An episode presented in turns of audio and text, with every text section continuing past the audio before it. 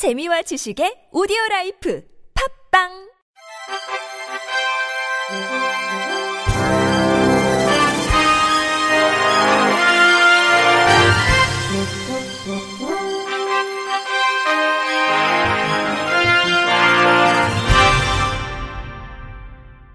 청취자 여러분 안녕하십니까? 1월 13일 월요일 KBIC 뉴스입니다. 성년 후견을 받는 당사자뿐 아니라 배우자 등 다른 사람에게도 성년 후견 개시를 청구할 수 있는 권리를 주는 현행 민법은 헌법에 어긋나지 않는다는 헌법재판소 판단이 나왔습니다. 현재는 A씨가 성년 후견 개시 심판 청구권자로 본인과 배우자, 사촌인의 친족, 검사 또는 지방자치단체장 등을 규정한 민법 9조 1항은 자기결정권을 침해해 위헌이라며 낸 헌법소원 사건에서 재판관 8대1 의견으로 합헌 결정했다고 밝혔습니다. 헌재는 후견받을 사람의 정신 상태를 의사에게 감정받도록 하고 다른 충분한 자료가 있다면 이를 생략할 수 있도록 하고 의식불명 등 특별한 사정이 있는 경우 후견받을 사람의 진술 절차를 밟지 않아도 되도록 한 가사소송법 조항에도 합헌 결정을 내렸습니다. 장애인 단체들은 장애인을 상대로 본인 아닌 다른 사람도 성년 후견 개시 심판을 청구할 수 있도록 한 현행 성년 후견 제도는 후견인에게 포괄적인 대리 권한을 부여하며 당사자의 모든 법률적 권한을 박탈해 의사결정권을 침해한다고 주장해왔지만 현재는 청구권을 본인에게만 부여하면 본인의 판단 능력 제약이나 타인에 의한 의사 왜곡으로 실질적 권익 보호에 지적을 초래할 위험이 있고 민법과 가사소송법엔 혹시라도 본인의 진정한 의사와 이익에 반해 성년 후견이 이뤄지는 것을 방지할 수 있는 절차가 마련돼 있다며 자기결정권 침해로 볼 수 없다고 판단했습니다. 정신 상태를 의사에게 감정받게 한 것도 후견 필요성을 면밀히 검토함과 동시에 후견 접근성을 높일 수 있도록 해 제한되는 기본권에 비해 달성되는 본인 보호란 법익이 더욱 중대하다고 헌법에 어긋나지 않는다고 봤습니다. 진술청취 예외 조항에 관해선 성년 후견을 받을 사람의 자기 결정권 및 일반적 행동 자유권의 부당한 제한을 방지하기 위해 제도적 장치가 마련돼 있고 예외 인정으로 성년 후견을 받는 사람이 입는 불이익은 미미하다면서 합헌이라고 밝혔습니다. 다만 이선의 문형배 재판관은 객관적 관점에서 보기에 최선의 선택이 아니라도 자기 결정은 최대한 존중돼야 한다며 성년 후견 개시 요건 및 절차는 제도적 목적에 비춰 필요한 범위에서 엄격하게 해석 적용돼야 한다는 보충 의견을 냈습니다. 이 재판관은 성년 후견 개시 심판을 본인 아닌 다른 사람도 청구할 수 있게 한 부분은 의사결정권을 침해한다며 과잉 청구를 막을 장치가 필요하고 청구권자 범위는 가능한 한 축소돼야 한다고 반대 의견을 냈습니다. 한국장애인고용공단 서울지역본부가 지난 9일부터 이틀간 서울맞춤훈련센터 대강의실에서 장애인 고용부담금 신고 납부 설명회를 개최했습니다. 이번 설명회는 부담금 신고 및 납부 절차 안내와 함께 각 기업들이 장애인 의무 고용 이행 과정에서 겪는 어려움 등을 공유하며 업무가 원활하게 진행될 수 있도록 지원하는 자리로 꾸며졌습니다. 아울러 장애인 근로자 안전에 대한 사회적 가치를 실현하기 위해 사업주 재난안전교육도 함께 실시됐습니다. 서울지역본부 이병탁 본부장은 이번 설명회를 통해 기업에서 장애인 의무 고용 제도의 취지를 공감해 한 명의 장애인이라도 더 고용이 이뤄지길 바란다고 당부했습니다. 서울 강동구는 장애인의 인권 침해를 사전에 보호하고 장애인 맞춤형 복지 정책 수립에 도움이 될 자료를 마련하고자 오는 5월까지 11개 유형 장애인 전수조사를 실시한다고 밝혔습니다.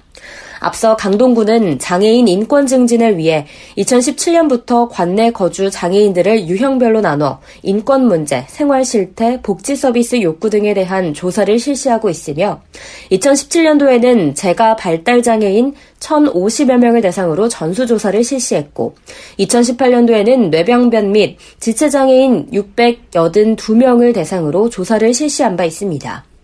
올해는 관내 거주하는 만 18세 이상 65세 미만의 시각, 청각, 언어, 정신, 신장, 심장, 호흡기, 간, 안면, 장루, 요류, 뇌전증 등 11개 유형의 중증장애인 1,150여 명을 대상으로 조사를 실시할 계획입니다.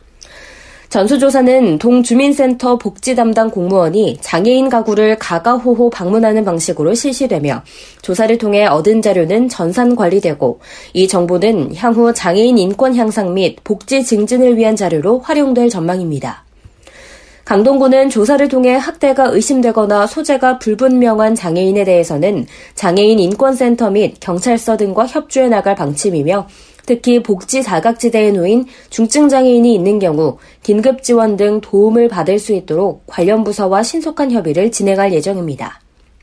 서울 영동포구가 오는 17일까지 2020년 발달장애인 일자리 사업 참여자 9명을 모집합니다. 본 사업은 공고일 기준 영등포구에 주민등록돼 있는 만 18세 이상 등록 발달장애인이면 누구나 신청할 수 있습니다. 근무 조건은 9시부터 15시까지 1일 5시간 주 5일 근무이며 4대 보험 가입 및 2020년 기준 최저임금이 지급되고 근무 기간은 다음 달부터 오는 12월까지 총 11개월입니다. 신규 채용자는 다음 달부터 시립 영등포 장애인 복지관, 구립 장애인 사랑 나눔의 집, 여의도 디지털 도서관, 문래 정보 도서관, 이음 장애인 자립생활 지원센터, 푸드뱅크, 영등포 동자치회관 등에서 바리스타와 급식 보조, 행정 도우미 등으로 근무하게 됩니다. 영등포구는 신청자를 대상으로 1차 서류 전형과 2차 면접 심사를 거쳐 채용 대상자를 우선 선발하고 3주간의 직무훈련 기간을 거쳐 적합성을 판단한 후 다음 달 말 정식 채용 여부를 결정할 방침입니다. 최현일 영등포 구청장은 장애인들이 차별과 편견을 넘어 우리 사회의 일원으로 서기 위해서는 지역사회가 일자리 마련에 적극적으로 나서야 한다며 장애인과 비장애인이 더불어 잘 사는 탁 트인 영등포를 위해 노력하겠다고 전했습니다. 실로암 점자도서관은 시각장애인들을 위한 촉각 과학 점자도서 손끝으로 만나는 과학 톡톡을 제작했다고 밝혔습니다. 도서관에 따르면 문화체육관광부의 지원으로 제작된 이번 도서는 시각장애인들의 점자 및 시각자료 정보 접근 기회 확대를 위해 기획됐으며 지구에 대한 과학 상식을 좀 더 쉽고 흥미롭게 이해할 수 있도록 입체 교구와 함께 지원합니다. 황도 12궁을 보드 형식으로 제작한 입체 교구는 12개의 별자리를 카드로 쉽게 익힐 수 있도록 했습니다. 실로암 점자도서관 박옥희 관장은 시각장애 학생들이 도서에 나오는 그림 자료를 다양하게 만져보며 책의 내용을 보다 풍요롭게 이해하기를 바란다며 지구과학 상식에 이어서 인체에 대한 과학 상식을 촉각도서로 만들 예정이라고 전했습니다. 시각장애 학생들을 위해 경북대학교의 한 연구소가 손으로 만질 수 있는 3D 입체 졸업 앨범을 제작해 전달했습니다. 자세한 소식 KBS 박진영 기자의 목소리로 만나보시죠. 정든 학교를 떠나야 하는 시간. 학생들이 졸업장과 함께 큼직한 상자를 하나씩 받습니다. 상자 안에는 졸업생 26명과 교사들의 얼굴 조각이 들어 있습니다. 눈이 안 보이는 시각장애 학생을 위해 3D 프린터로 만든 입체 졸업 앨범입니다. 졸업생들은 친구들의 얼굴 조각을 만져보며 생김새를 확인하면서 기쁜 마음을 감추지 못합니다. 인터뷰 이수연 대구 광명학교 졸업생. 목소리로만 듣던 친구들의 얼굴을 만져볼 수도 있고 선생님의 얼굴도 만져볼 수 있어서 너무 기뻤어요. 오랫동안 간직할 수 있는 앨범이 될 것 같아요. 이번 졸업 앨범은 경북대학교 첨단기술원의 제안으로 만들어졌습니다. 그동안 이 학교 졸업생들이 일반적인 사진 졸업 앨범을 받았다는 이야기를 전해 듣고 입체 졸업 앨범을 만들어 무료로 제공한 겁니다. 인터뷰 황웅비 경북대 첨단기술원 연구원. 첨단기술을 우리 학생들을 위해서 의미 있게 생각해보자 이런 생각으로 학교 측에 제안을 했습니다. 손으로 얼굴을 만지면서 친구들을 기억할 수 있다면 좋을 것 같다는 생각으로 연구원들은 1년 동안 3D 스캐너로 얼굴 본을 뜨고 프린터로 인쇄하는 작업을 학생들과 함께 진행했습니다. 학교와 연구소는 이런 3D 프린터 기술에 앞으로 음성 메시지까지 접목한 새로운 졸업 앨범을 개발할 예정입니다. 사람을 먼저 생각하는 따뜻한 기술이 학생들에게 특별한 추억을 선물해 주고 있습니다. KBS 뉴스 박진영입니다.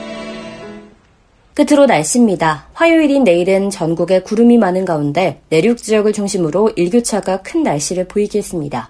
아침 최저 기온은 영하 11도에서 영상 1도, 낮 최고 기온은 1도에서 7도로 평년과 비슷한 분포를 보일 것으로 전망됩니다.